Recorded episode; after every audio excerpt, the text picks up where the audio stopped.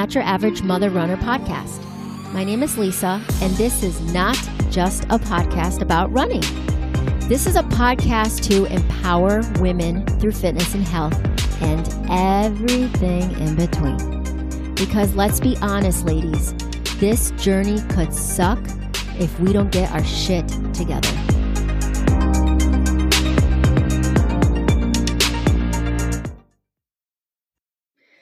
Okay, welcome back to Not Your Average Mother Runner podcast. I am your host, Lisa, and today I have a guest with me. Her name is Connie Nightingale, aka the Fit Farming Food Mom. And I'm going to want you to explain that because I was like, okay, what does that mean?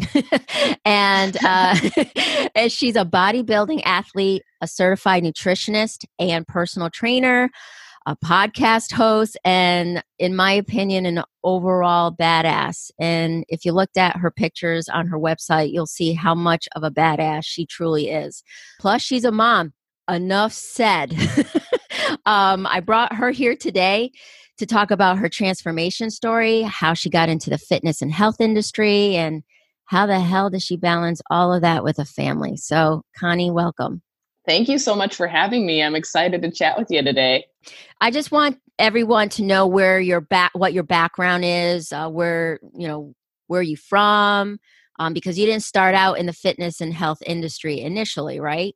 No. Do you want the sweet and condensed version, or do you want the let's, long version? let's do the cl- let's do the Cliff Note version of it.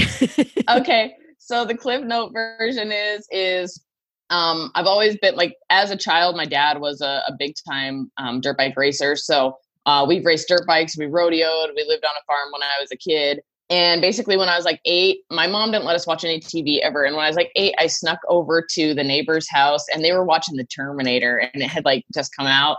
And I was enamored with Arnold Schwarzenegger, like totally enamored with him but just because I was enamored with him and into like all these fitness people, I never worked out myself or anything. I was just an active kid, but I've always struggled with my weight a lot as well, right?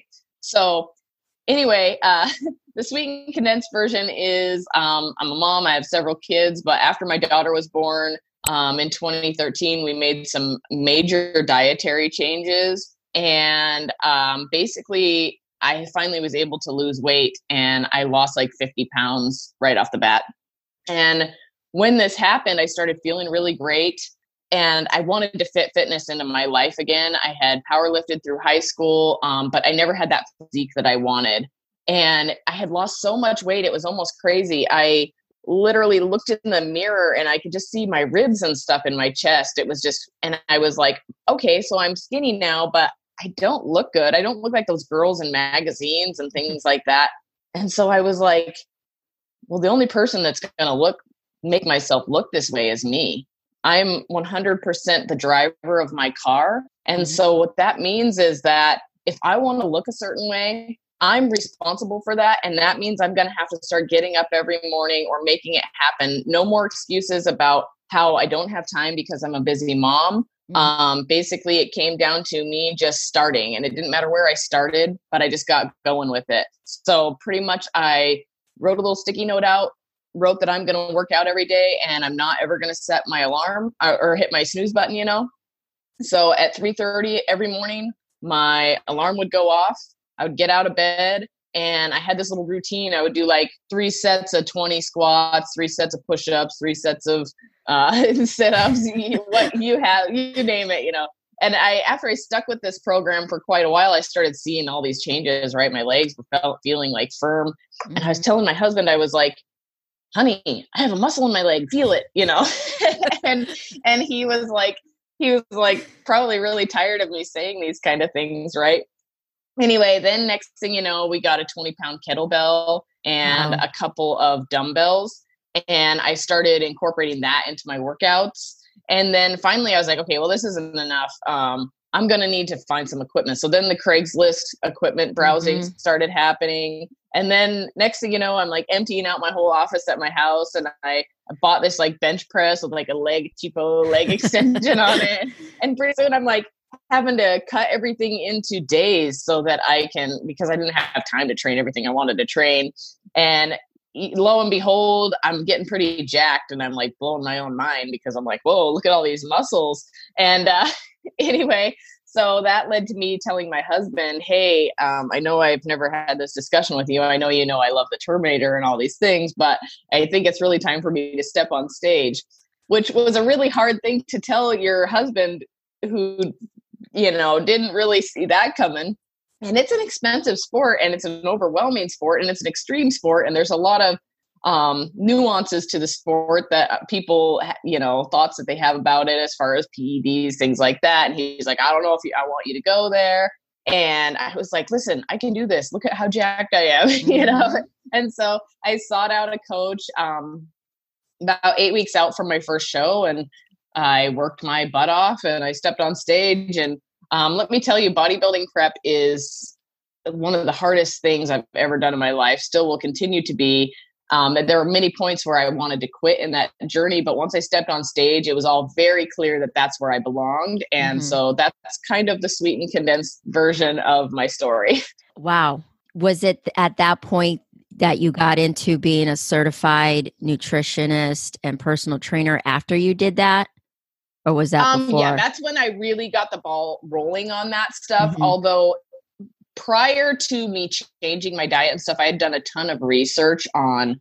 Um, my research stemmed from my son has severe ADHD and um, some some function you know functioning problems mm-hmm. and we had tried everything i didn't want to put him on medications but he ended up being on medications and that made him way worse um, I know when they put kids on SSRIs, that can become a problem. And it did for my son. He started struggling with severe depression and lots of anxiety and all sorts of really bad things. And nobody could help us. And they're just like, oh, go to counseling, do this and do that.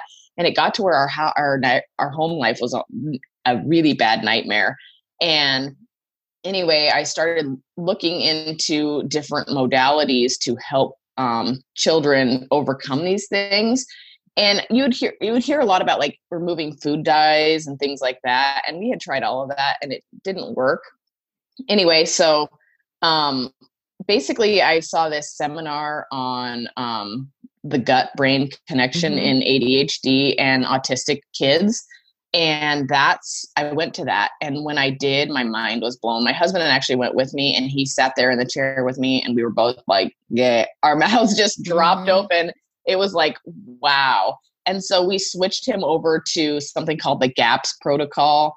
And when we did this, um, it was crazy. Within two weeks, um, he was a totally different human being. So, anyway, in that process is when I learned that I was probably suffering from some gut dysfunction as well. Um, and so I also didn't know at the time that I had autoimmune disease, right? I know now. Um, mm-hmm. I've been uh, diagnosed with it now, but at the time I didn't know. And so here I was suffering from all these things. Well, autoimmune disease and food goes hand in hand as well. Mm-hmm. And so that's part of the reason that I lost so much weight and started to feel so great was because I removed a lot of these inflammatory foods and my body was like, "Oh, thank God." you right. you So anyway, in the long and the short of it, I got really interested in nutrition and how it affects your gut and your whole body um, right off the bat. Mm-hmm. And so, I mean, I wasn't going to school at that point. I was just studying everything I could get my hands on to read about um, blood sugar, metabolism, you name it, watching videos on YouTube while doing cardio about the Krebs cycle and metabolic, you know, like all sorts wow. of cellular respiration. That's all impressive. sorts of crazy stuff. and I, I couldn't get it right. It was so confusing without going to a school platform. And so I would watch some of these videos and different kinds of videos over and over and over again. It was ridiculous. And like some of my gym buddies are like, what in the hell are you watching today? like seriously? and, um, and it's, it's just been something that I have been extremely interested in. And also um, my original coach, so th- that's how the nutrition stuff kind of came about. But my original coach, um, when I was in her gym, working and with my teammates and all of this kind of stuff she was like you have an, an innate talent for talking to people and helping them and teaching them and she's like also you are such a stickler on form you're like everything has to be perfect she's like why don't you become a personal trainer and I don't know why I hadn't thought of it at that point. it was just like I was just doing me, you know. Yeah. Um, she's like, she really encouraged me to um, pursue becoming a, a personal trainer. And so that's when I started to do that. I was like, oh well, I'm not going to use it, right? I'm not going to use it. I'm just going to just have it for my own knowledge. I'm going to learn this kinesiology stuff and all that. And then I start training clients after I get it. And I'm like, you know, I really love teaching mm-hmm. people how to move properly, how to fix all these. I mean, a lot of people's aches and pains and things come down to muscle imbalances. Um, not like, I mean, how many people's lower backs hurt uh, and they're constantly complaining about it, but that could be fixed through building posterior chain and core. And there's just so much to it and so many facets that I just started to blow my own mind with all this stuff that I had, this influx of knowledge that I had had for so long. And so finally, I get my new my personal training license, and I was like, well, I got all these people asking me about food and all this stuff, and I think it's time to go through a formal nutrition program. So I did, and at that point, um, now I have all this stuff, and yeah, wow. That's kind of where I'm at.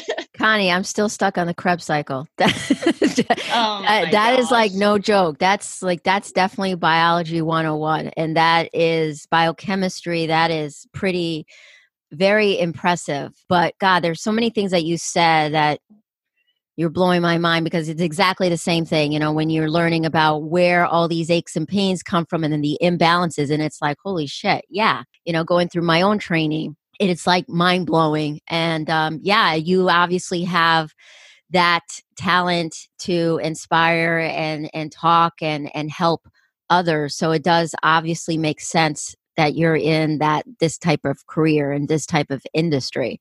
So I'm still like, wow, that's really really impressive. So like how long have you been personal trainer and a nutritionist? Um, so I officially got my personal training license in December of 2019. So, um, and then I got my nutritionist license in February officially. So, yeah. No, that's so I awesome. haven't had it very long, but I've got about five years of extreme. Uh, let's see, self bullying in the nutrition field. Yeah. and I'm so, I mean, I've inundated myself and totally flooded myself with all of this knowledge and I feel like I still don't have enough. And like I told my husband I wasn't going to go back to school, but i I'm probably going to go back to school to become a functional nutritional therapy practitioner because not only I'm I'm not there's a lot of this is the problem with coaches out there. There's so many coaches out there that just want to get their clients skinny and they don't care what means it takes to get them there and you see so many people on these non-sustainable crash diets these people just throw them at a low calorie number or if it fits your macros thing and they don't take into consideration other health problems that could be potentially holding this person back and to me that is the root of everything our health right getting skinny is not getting skinny is not the big picture so we need to look at this big picture and make sure that the whole body is functioning as a whole and it's not just about being skinny. Yeah, it, absolutely. It's not, and I always say it's not a cookie cutter uh, program, it's not a cookie cutter situation. You're absolutely right. Everyone has to be individualized with who they are as a person, their lifestyle, their predisposition, their genetic predisposition, all of that has to be taken in consideration. So, no, I'm completely with you on that one. Um, but let's take a step back because I really want to talk about. You kind of mentioned it at the beginning with some of the ailments that you had, your autoimmune system you know autoimmune system situation and you had this transformation. Can you just talk a little bit about that? And the reason why i want you to talk about that is because i think that for a lot of women who are probably where you were at the beginning don't think they can get to where you are now. So i want you to just kind of talk about what are some of the things you had to deal with what are some of the challenges what was your like lowest point and uh, just kind of go through the journey a little bit with with us yeah absolutely so it kind of starts back my husband and i um, I have a six year gap in my children, and my husband and I wanted to have another child, and we could not get pregnant. Like, couldn't. It just wasn't going to happen. And to the point of where um, I just got rid of everything, and I was like, eh, I guess I just have one child. And at the same time, I was having like heart palpitations all the time. I always felt super tired, like extremely tired and I just never felt comfortable in my own skin. And I thought, well, maybe that's just normal to be tired. You're an adult. You're you have a lot going on. Um, and so I was always making excuses for myself as to why I felt tired. Now, don't mistake that for being lazy. I have always been a huge go getter. I am always out doing stuff. People are like, how do you how do you do this? We can't even keep up with you. All my personal friends and stuff, they just look at me like, but um, I was exhausted all the time though. So I forced myself to do stuff, but I didn't um I didn't feel good about it. And I went to the doctor a million times over my heart palpitations. They're like, oh, well, you're just stressed. I'm like, well, no, I am not stressed. And then I said, I'm always so tired. My hair falls out. I have all this stuff going on. And they were like, well, we'll check your thyroid. We'll check you for this. We'll check. They they checked me. They checked my thyroid. They checked all sorts of stuff with me. Um, but they never checked the right stuff they never checked to see what was dysfunctional or what wasn't. And I didn't find out um, till I hired a functional medicine doctor. She is the one that went in, dug deep, did all the necessary blood work that a lot of Western medical doctors don't do, and found out that I have really bad Hashimoto's disease on top of PCOS. So, no wonder I couldn't get pregnant well, mm-hmm. you know, and uh, it, and uh, the Hashimoto's. No wonder I was tired all the time. My my thyroid by the time I got to her was like next to nothing functioning, and this was after my second um, season of bodybuilding. And um, with that being said, bodybuilding didn't help it, right? Didn't help my thyroid out at all because when you crash diet for years on end, which basically that's what uh, bodybuilding cut is, right? I'm not trying to shine a negative light on it, but mm-hmm. um, I went through some pretty extreme um, contest preps with pretty extreme caloric deficits because if you think about it, my thyroid wasn't functioning. Mm-hmm. And so mm-hmm. that's why I could never lose weight in my life.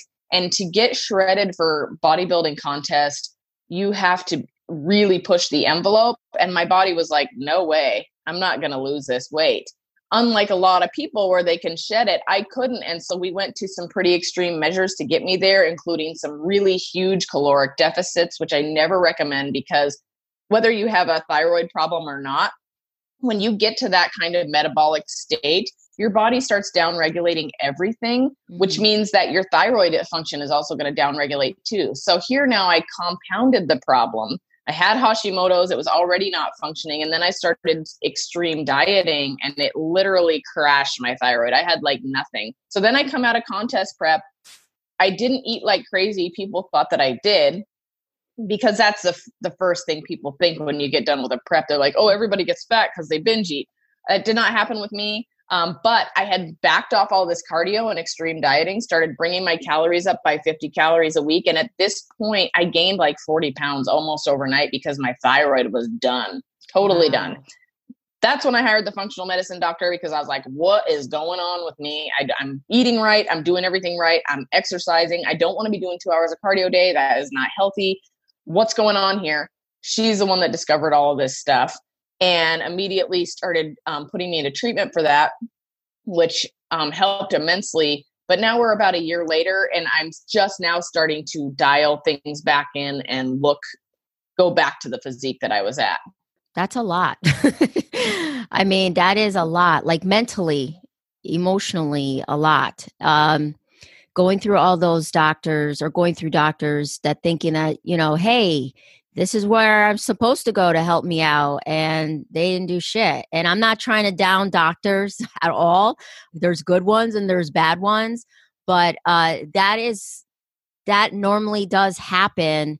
Um, because I later learned that a lot of doctors, especially gastro doctors, um, they don't talk about nutrition in their medical sto- uh, studies. It's literally not something that is uh, heavily emphasized in their medical studies.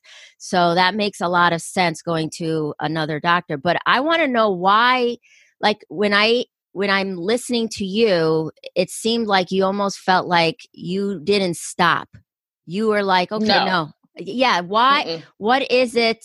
What was that drive? Can you explain that? Because I think no, seriously, because I think that a lot of women you know, they stop and they're like, oh, fuck it, can't do this shit. I'm done. But it's like, what was it in you that you kept thinking, no, I'm going to keep going. I'm going to keep going. What is it? Well, I think it's a blessing and a curse that I'm an extremely bullheaded person, anyways. And if I say I'm going to do something, I do it, right? And then also, like all these people, I don't know what it is about people and fitness that they, they, if you are a fit person, you get people that I don't know if they're jealous or what it is, but they want to dog you or alienate you or try to sabotage you in some way or another. And when I told people I was going to step on a bodybuilding stage, they were like, yeah, right. Good luck with that. Ha ha ha. I got mocked. I got mocked a lot. Wow. And uh, you want to add fuel to an already bullheaded person's fire. That's one good way to do it. I will tell you. Uh, I wasn't going to quit. And here's the other crazy thing is with all this thyroid stuff that I had going on that I had no idea about, basically, I was like dead. I tell you what, I would get, I couldn't even walk up the stairs to get to the Stairmaster some days. Yet I would pick up one foot and put it in front of the other, climb up those stairs, and then go get on the Stairmaster, put on my headphones with the Krebs cycle in them and get and go for it. Wow. you know, like, um, yeah. and I would I mean, I can't tell you how many days I looked at those stairs that go up to the cardio room at our gym, and I was like, "Oh my god, I can't go up these right now," only to get on a stairmaster at the top of them. it yeah. was pretty crazy. Yes. Yeah. It, so I don't know what the answer is to the drive with that, but you know, sign a contract to yourself. I do it all the time. I did it when I was going to get my personal training license. I did it um, when I was going to get through school. Like, there's all sorts of things, right? Write that down, sign it. That's a contract to yourself. Don't let yourself down. Why would you do that? You know, and when you pick something up, ask yourself if that action is going to get you closer to your goals. What about your why? Why do you do it? Why do you keep going? Why? Um, well, now it's changed. My whys have constantly morphed over the years. Now like in my last contest prep, like I said, my thyroid was totally done. I didn't realize it. And I don't know if any of your listeners have thyroid problems, but you feel dead. And I, uh, my wife, like I remember calling my close friend. She's a bikini pet competitor. I was like crying on the stairmaster. Right? I can't tell you how many times con- bodybuilding contest prep is no joke. Like legit, I've cried on. And then you get your hormones get messed up at the end. because You get super lean. Females aren't supposed to be lean, so your hormones get a little crazy. And when that happens, you have all sorts of emotions. I can't tell you how many times I would be on the Stairmaster, like bawling my eyes out, and mm. people are looking at me, staring at me. And I'm just like, eh, whatever. It is what mm-hmm. it is. I, you know. Um, but I called my friend who was a bikini competitor, and she's like, Connie, do you remember why you do this? She's like, because I've seen what you look like when you step on stage and I was like, oh, I love stepping on stage. It's my most favorite feeling in the world. When I do it, I love to pose. I love to put on that smile. I love to display how much and how hard I've worked for something. And it's just the most incredible feeling. And if I close my eyes and I think of myself stepping on stage and what I do and why I do it, that makes all of that hard ass work worth it. Let's talk about I, and we're going to shift gears here. And I, I brought this up before we got onto the podcast. So I was looking on your website and uh, I saw how you are on the keto diet. And I wanted to talk to you about this because, uh, and you already know this, there's so much shit out there, yay, nay, or, you know, oh, don't do it, it's not sustainable, blah, blah, blah, blah. But just I want you to talk a, little bit about it. And the reason why is because I look at you and I don't see somebody who's on a keto diet. And because I have seen people, I'm going to be honest, and they don't look healthy. They do not look healthy. I look at you and you look healthy. So, can you just talk more about the keto diet, why you think it works for you, and maybe some of the misconceptions? Sure, I would love to go there. So, um, I I love that you bring up that everybody's unique and individual, right? Because that's a super important part to this picture. Um, I have clients that I would not touch with a keto diet. I w- I wouldn't do it. I wouldn't mm-hmm. go there. Um, I have a couple people that are um, super super ectomorphic. They are skinny and sinewy and they just they wouldn't do well on it. I mean obviously they're already fueled really great with mm-hmm. how their body is functioning. Um, but even when you go to like nutrition school or even i think in a lot of personal training classes they talk about the different soma types which that is like endomorph ectomorph mesomorph. That's your body type and how it your build is. Like some people gain muscle really well but they also don't lose fat well. Um, then you have other people don't gain muscle well but then they're like super tiny and, and energetic. And I think that needs to be taken into consideration a lot. Mm-hmm. Um, I also think like how we need to look at how people's energy levels are, um, how they're feeling, if they're hungry. There's a lot of things that need to be um, taken in. But I think a lot of Americans, especially now with the standard American diet, are so used to burning glucose that they never have to learn how to burn their own fat. And I thought it was super interesting when I was ta- taking my personal training course, them talking about fat being the best fuel for endurance athletes. And I was thinking, what the hell's up with that? I remember going to volunteer at the Ironman triathlon, and we're feeding these people Coca Cola and oranges and all sorts of sugar, sugar, sugar. And I was going, wait a minute, why? Because if all these endurance athletes are eating straight sugar, but it says here in the book that the ultimate thing is fat. And I'm trying to put all this together in my little brain. Mm-hmm. And then all of a sudden, amongst all of my research and all this stuff that I do, I mean, I'm no doctor or anything special like that, but I love to learn. Mm-hmm. And I start realizing that the problem with a lot of people's diet is that they have been burning glucose their whole life. You think about it. We give a kid rice cereal the first thing when they're a baby and we feed our kids i don't know why we want to do this but we want to feed our kids sugar. We're like here have some pancakes mm-hmm. which you know people are like that's not sugar. It is it's carbohydrates. Um, and so i think that people are not metabolically flexible anymore. I think that their body doesn't know how to go to that fat as an energy source because it's so used to functioning off of high blood glucose mm-hmm. right? And so for a lot of people, and you can almost kind of see it. And if you start asking them questions about um, how they feel, if they're hungry, I, I know a lot of women um, that I have had as clients, they're hungry all the time, right? Mm-hmm. They are their blood sugars aren't balanced. I am a huge advocate of checking your blood sugar. That is one telltale sign right there that maybe you should switch to a more ketogenic diet because here's the thing even if you go keto i'm not saying somebody needs to go keto forever but i think teaching your body to be able to go between burning glucose and using ketones and fat for energy is a great thing to have and a lot of people once they become fat adapted and their body's used to making that switch they can go out eat a bunch of carbohydrates and then two weeks later they cannot and they'll they'll switch back and forth between ketones and glucose mm-hmm. so i think that you know, obviously it's all individual, but a lot of women that are struggling to lose weight are doing things like eating 100 calorie packs. They're eating things that aren't satiating. Mm-hmm. When you could eat a 100 calorie pack of who knows what chips, um, they have cracks, crackers, Special K bar, I don't know, that right. kind of stuff. You eat that, you're still freaking starving. But if you were to eat 100 calories of like peanut butter, or something that's got some fat in it, you're going to find that it's going to stick with you a whole lot better. You're going to be so much more satiated. And so I kind of hate the calories in, calories out thing because I, I think I made a post on my Instagram the other day about this. But if you ate a thousand calories worth of pizza, what is that? Two pieces of pizza?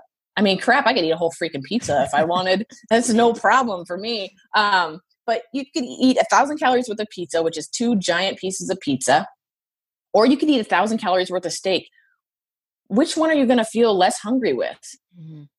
and so i feel like that's not a good argument to have the calories in calories out thing i think it's all individual for people and i think that if you have a client, for example, that I'm a huge fan of clean eating. First of all, so that's my big thing. I, I, I mean, I'm not a if it fits your macros kind of person. I mean, I might do a macro style plan with one of my clients, but I want it to be clean food. I want it to be real vegetables, real protein, rice, things that are real, that you know what they are. If you read an ingredient that says something on there and you can't physically picture that thing as an item, like mm. then it shouldn't be eaten. Um, and so I think that we're all super individual. For me, I know that I struggle with insulin resistance. I had been I poke my finger when I'm um, in bodybuilding prep because my blood sugar would I would ha- go hypoglycemic like constantly. Then I started noticing all sorts of things like I'd wake up at like three o'clock in the morning, and if I checked my blood sugar, I'd be hypoglycemic. So what was happening is my body wasn't going to fat storage. It wasn't trying to seek out other forms of energy. It was just crashing my blood sugar. And then next thing you know, I'm sleeping. I've got a big cortisol spike because it needs to get my blood sugar up somehow.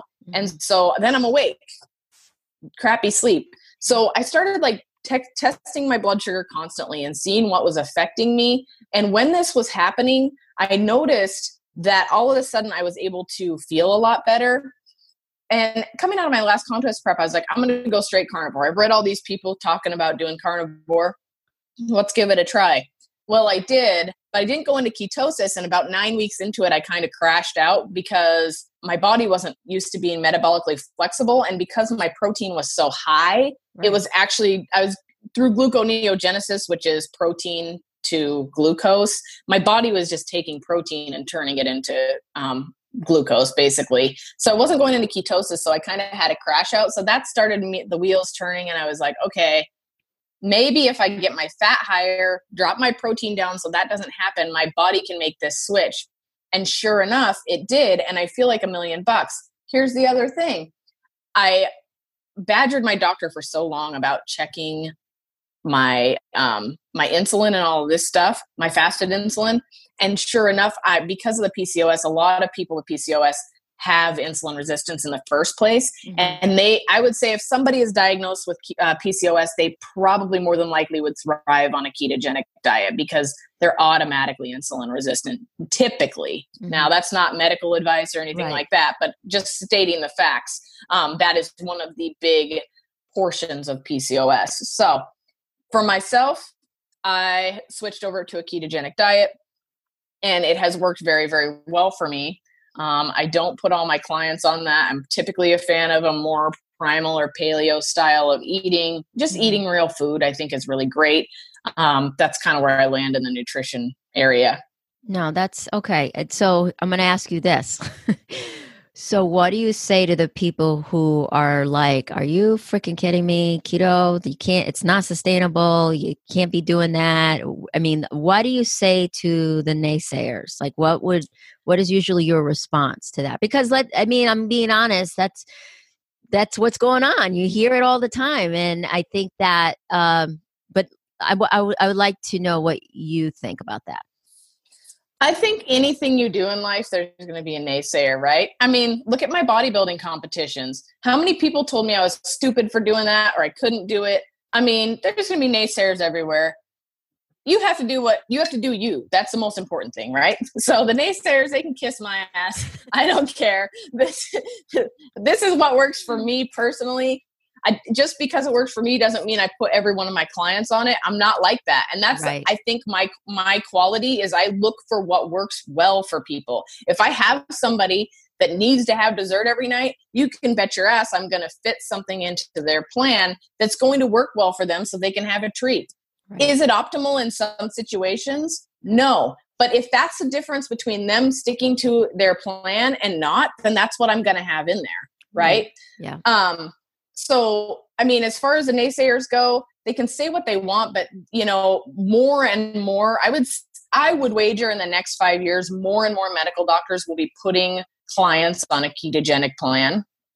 A lot of their people that are suffering from hypertension um, diabetes all these things i think is it, it's moving. The ball is rolling. If you go and um, read on the internet like things are happening with this and it's because they're finding how many people what is it like 80 billion people have type 2 di- diabetes now. It's some crazy ass number. And type 2 diabetes is blood sugar dysregulation. A lot of these people are solving this with a ketogenic diet. So, how many more results are going to happen before all of a sudden Western medicine starts switching to this too? It already has. I mean, um, I've had Dr. Ken Berry on my podcast. I've had a lot of people that um, I'm going to have Dr. Tro on my podcast here pretty soon. A lot of these people are medical doctors that are Western medical doctors, and they're like, I had no nutrition knowledge. I had none. I, they covered it like two days in, when I was becoming a doctor, and they're like, now all of a sudden I see the light and I see the whole thing as a big picture, and it's like, well, duh, these people are suffering from um, super glucose spikes and all of this stuff, and it, it's wearing our body out.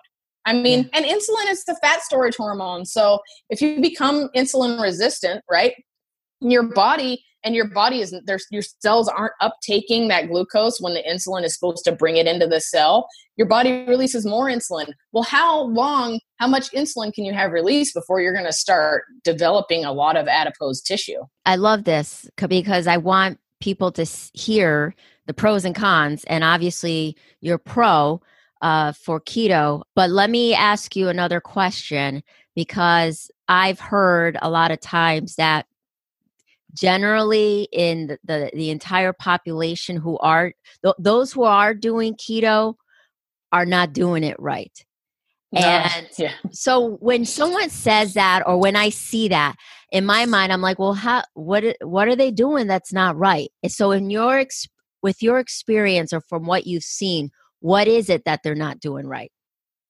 um, well, I think there's a lot of pseudo keto foods out there now. It's become a buzzword, right? So we and and actually ketogenic foods are not regulated.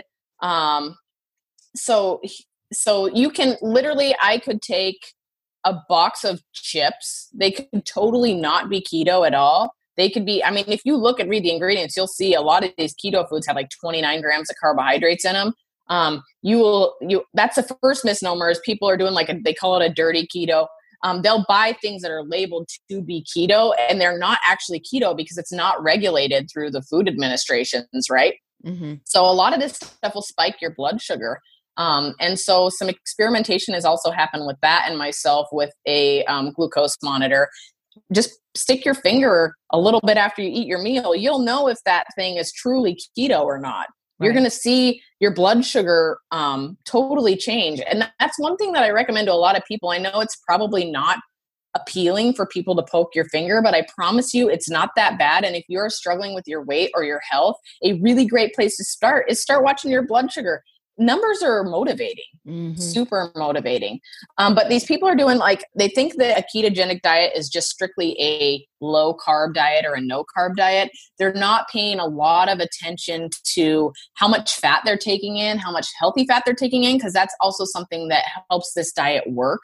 Um, so they'll be eating just straight protein. For example where i explained a while ago um, gluconeogenesis, so they may not be going into ketosis because of that. If you don't have enough fat on board, you may not go into ketosis. Also, if you're consuming carbohydrates that you're not aware of, that's a big problem. Um, the other thing I don't really agree with, which there's all sorts of theories out there, is artificial sweeteners. So all of a sudden, we have this keto generation that is eating all these skinny syrups and getting those sugar free lattes at the coffee stand and that can actually kind of be detrimental to your progress as as far as hunger goes. Um, I had Dr. Robert Pastore on my podcast. I had done a lot of research on the gustatory response. Mm-hmm. Um, Dr. Pastore came on my podcast, and he talked about how sugars affect us. And one of the big things is sucralose, um, aspartame, all of these kind of things are super super sweet right? Like they're like thousands times sweeter than actual sugar. And when they cross your um, the gustatory cell on your tongue your body actually prematurely releases insulin. Well if you're already on a no carb diet and your body is all of a sudden releasing a bunch of insulin in preparation to take care of this sugar that it thinks it just got a hold of what's going to happen you're going to go hypoglycemic your blood sugar is going to get low then your body's going to be like i'm starving feed me like and then that's when people start to binge on carbohydrates they can't take control of their cravings and their feelings because their body is hitting the override button and it's like mayday mayday we right. need help right, you know right. and that happens during contest prep as well like when i get super lean and i know multiple other competitors this happens with you get super lean and then the next thing you know you literally will be walking by a plate of food and your your brain says no freaking way i'm not letting you eat that. You have goals. Your hand is like screw you lady i'm gonna grab this and put it in your mouth. My first contest prep i saw some pizza crust on the ground and i almost picked it up and ate it. Like you and that's totally you wouldn't do that in real life but your body overrides things. So if your blood sugar gets super low you're a sugar burner you're not used to actually using fat for fuel your body's going to go into this panic mode and there are people um, that will argue against that, but there are lots and lots of stuff supporting this. And I mean, I know a lot of people that are hungry all the time, so it makes perfect sense. Right, right. Okay. I I love this conversation because it you know, I want people to listen to all the quote unquote diets um, that is out there, but I like that you explained that um, because like i said when i see you you don't look like someone who is on keto and it almost sounds like you you definitely have to be disciplined and know what you're doing. It's not something like, oh, hey, I'm going to do keto. I'm going to start tomorrow. It literally sounds to me it has to be a very well, well planned uh, lifestyle um, and disciplined lifestyle. Would you agree with that? Yeah, I agree with that. Um, I think the the word sustainability gets brought up a lot in dieting. But here's the thing it depends on what's sustainable for you right? So we have the if it fits your macros people claiming su- stability you have the keto people claiming stability you have the paleo people you know it but here's the thing. It depends on what works for you for me i don't want to log my food every day. I don't want to count calories. I don't want to be afraid of what i'm putting in my mouth if it's going to put me over under or all these calculations. I've been there. I've tried it. For me i don't like doing that. Mm-hmm. i also i don't want to be hungry all the time. And i can tell you i've done every form of dieting. I know what it's like to be hungry. I hate being hungry. It's stupid. And then when you're hungry you it's it opens all these doors for wanting to eat a bunch of garbage. So I, i'm not down for that for me what works i like the keto thing because if i want to eat peanut butter right out of the freaking jar i can mm-hmm. i don't have to count it i don't have to weigh it, it eh, you know and um, for the paleo people that maybe they want to have cake, but they think the paleo police are going to come get them. I don't know. Um, it just depends on what's sustainable for you. Um, I think eating like a clean diet is sustainable, especially because flavor, right? Um, you like when you start getting back to your roots and not eating things that come out of a box all of a sudden you realize the food that you are cooking the flavor is so much better um, my whole family is paleo. Aside from me, I'm keto. My husband would not do well on a keto diet. He's super endomorphic. I have a hard time keeping muscle on him. Um, I mean, I feed the crap out of the guy. He doesn't even want to eat anymore, and he's still skinny. so, um, but the thing is, is um, uh, it depends on what works well for you, right? So yeah. that's what works well for him is eating. I mean, he eats lots of rice um, proteins, vegetables. We have all these things available in our house, and it's super satiating. It's super tasty. It's amazing when you take things back to basics, the flavor you all of a sudden start to discover that's not being masked by a bunch of artificial things. Absolutely. And I I'm glad you brought up the the family aspect of it and with that being said, let's change the topic to that. And how do you balance all of this that you're saying, I mean, you're doing a lot for the average person. um, I'm thinking, yeah, okay, well, she's hustling just like the rest of us. But you're, how do you balance being a mom, working on your own journey, and every other thing that you're doing? How, or is there such thing as balance? How do you do it? Well, see, I love that you say that. I don't know that there really is balance, right? We do what we can to just make things work. Um, there are some non negotiables in this. Like every single weekend, I meal prep.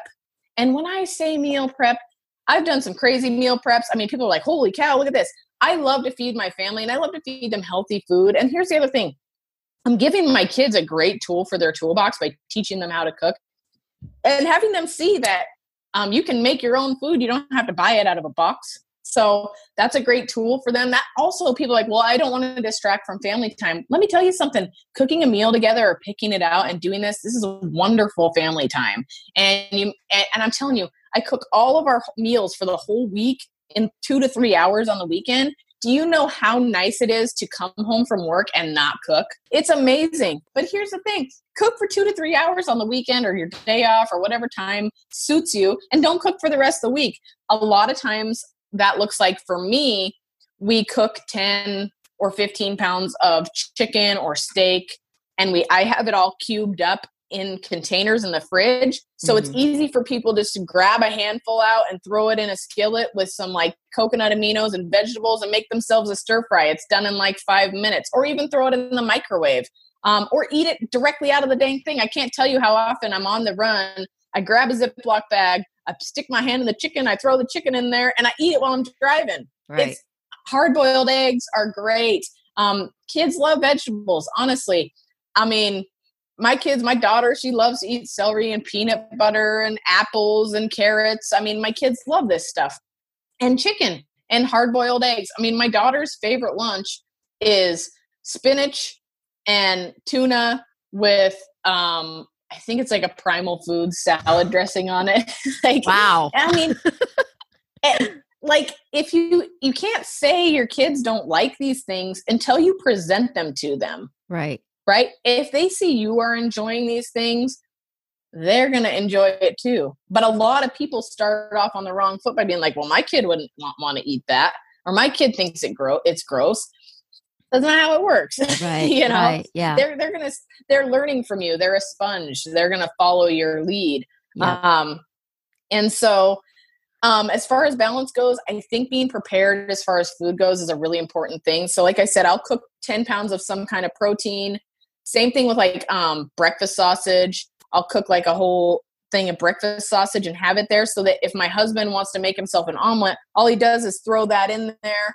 And I have pre chopped like peppers. I chop all the vegetables up ahead of time too.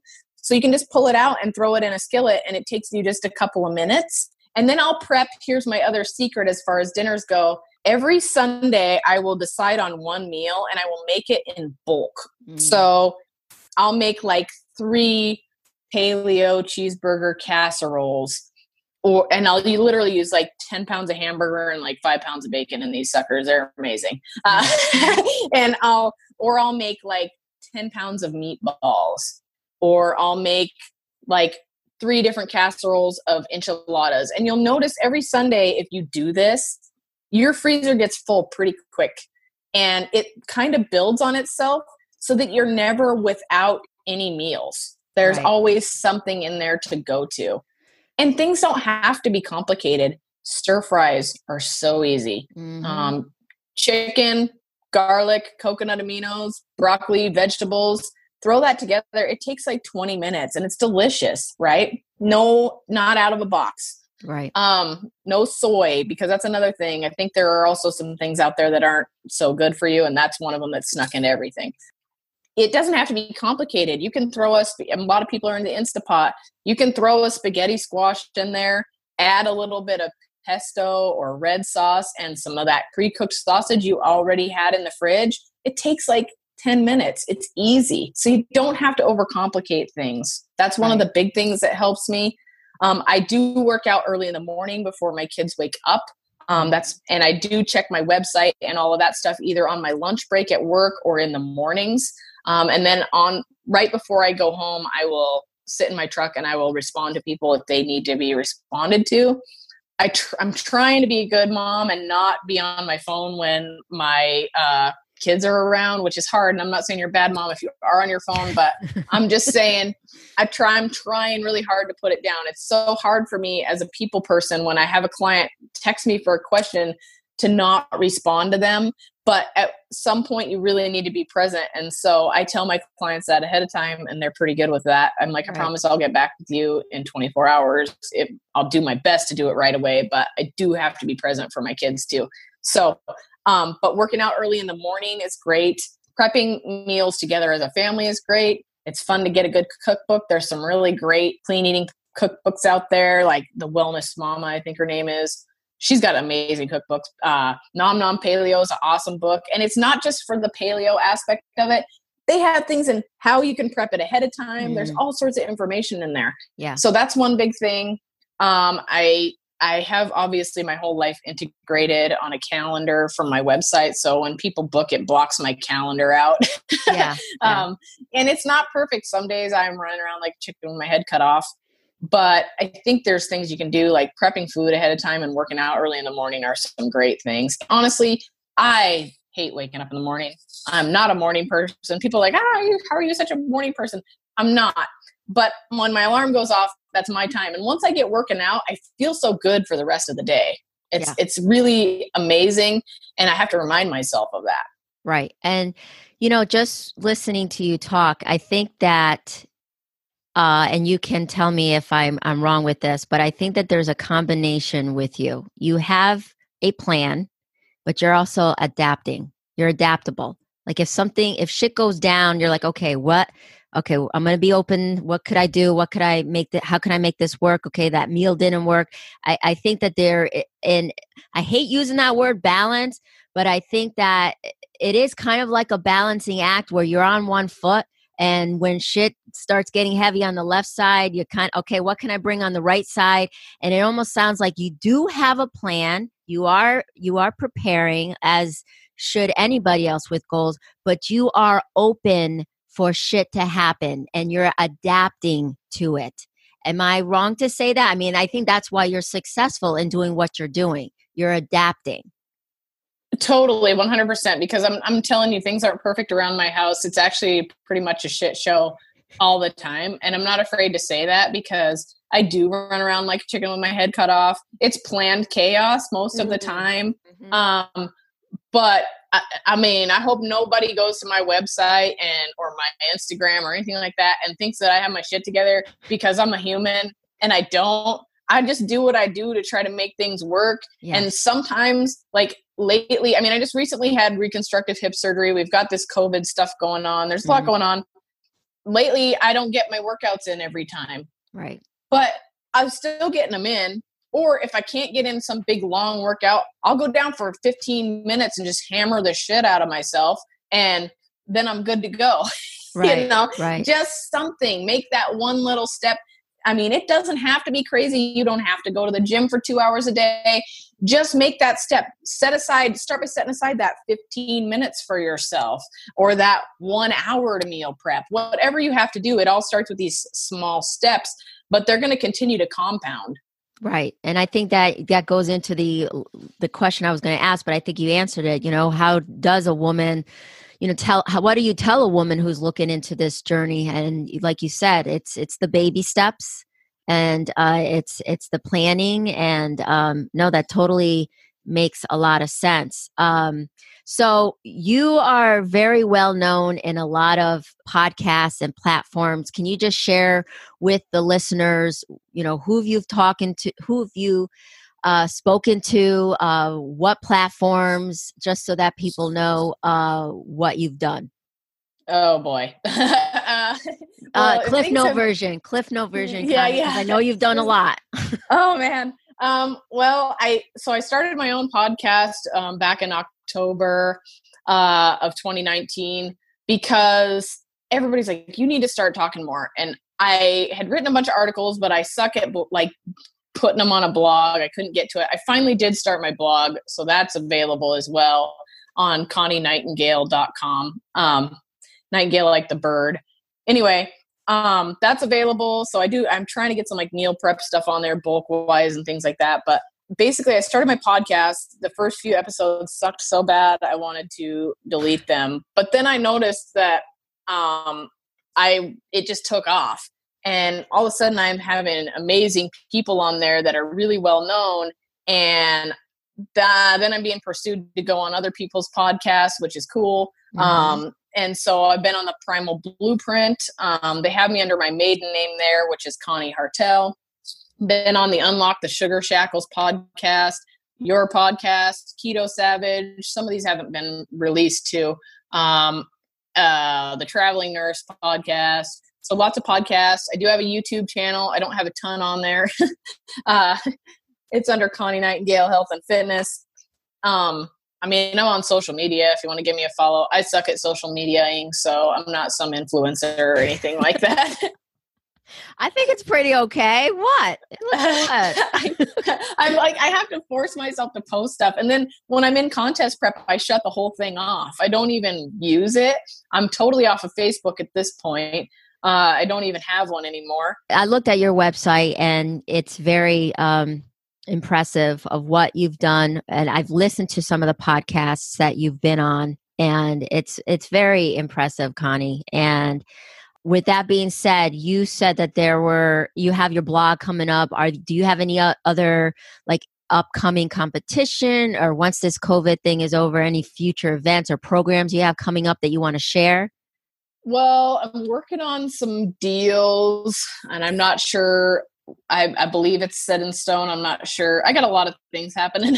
Okay, so we'll, we'll I, you don't have to say it. We'll we'll yeah. uh, just keep me posted so because I would love to share it with everybody else so that they know, you know, what have you know what you've been doing or what has become of you um after yeah, this. Yeah. But no, I yeah. Do, yeah, and I do plan on competing again someday. I don't know when though, because here's the thing: I don't, unlike a lot of competitors, I'm not going to force my body to do something it's not ready for. Mm-hmm. So when my body says it's ready to compete again, I'll step on stage. I've noticed by transferring to a fully keto diet that I'm beginning to get a lot of things back that I had lost, and so uh, I feel like I'm more on track than I think. But I just recently had reconstructive hip surgery, so I've been out of the gym for like 12 weeks um, approximately.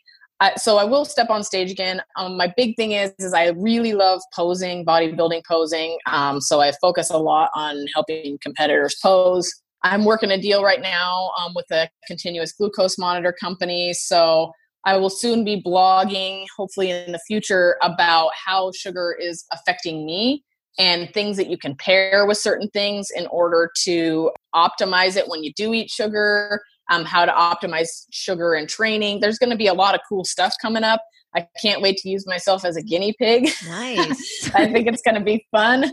So, yeah, that's okay. basically where I'm at. I mean, I have a lot of on my website, there's lots of free recipes and things like that. So people can enjoy that if they want. Um, yeah. They're not paleo or keto or, or aim towards certain things. I have a lot of stuff there for everybody. No, you're doing.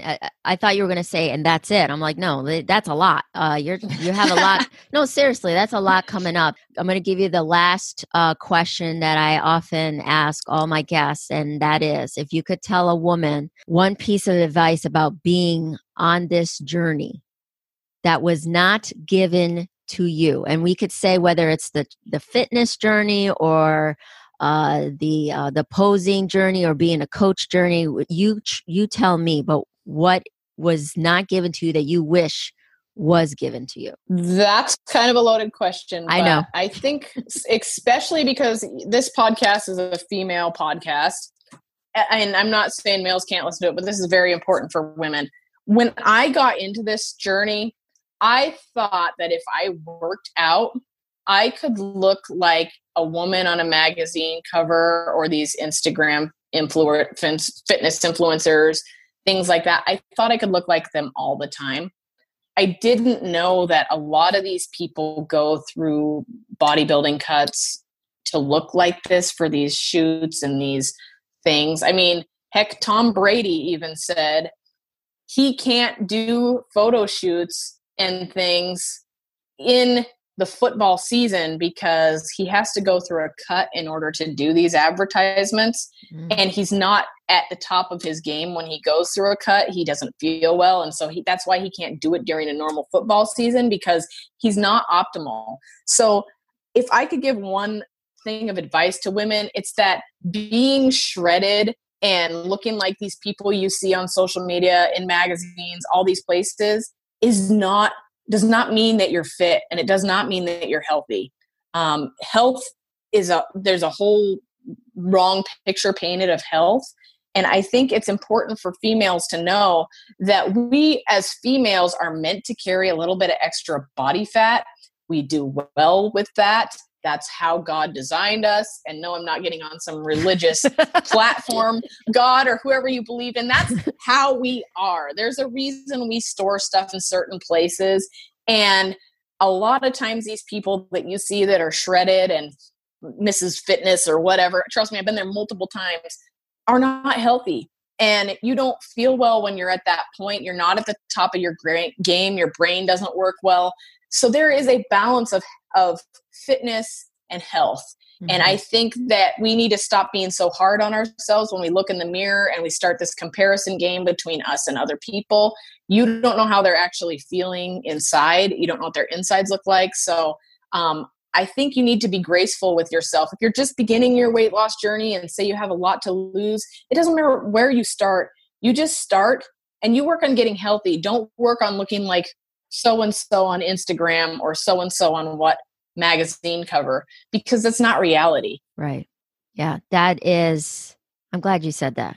That's that's a big important that's very important for women to acknowledge and believe. So I'm glad you gave you you said that. That's very important.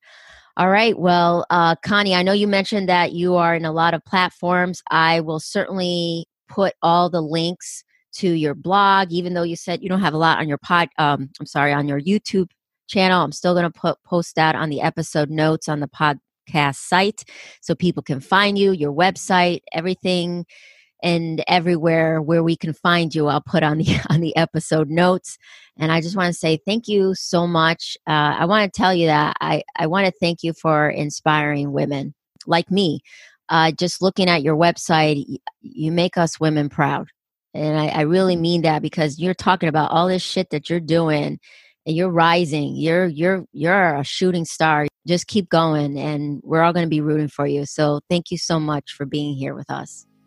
I appreciate you having me. Thank you so much. All right. Well, thank you everyone for listening. Please make sure to subscribe to the podcast on iTunes and Spotify. Leave your feedback and comments and thanks again everyone. Bye.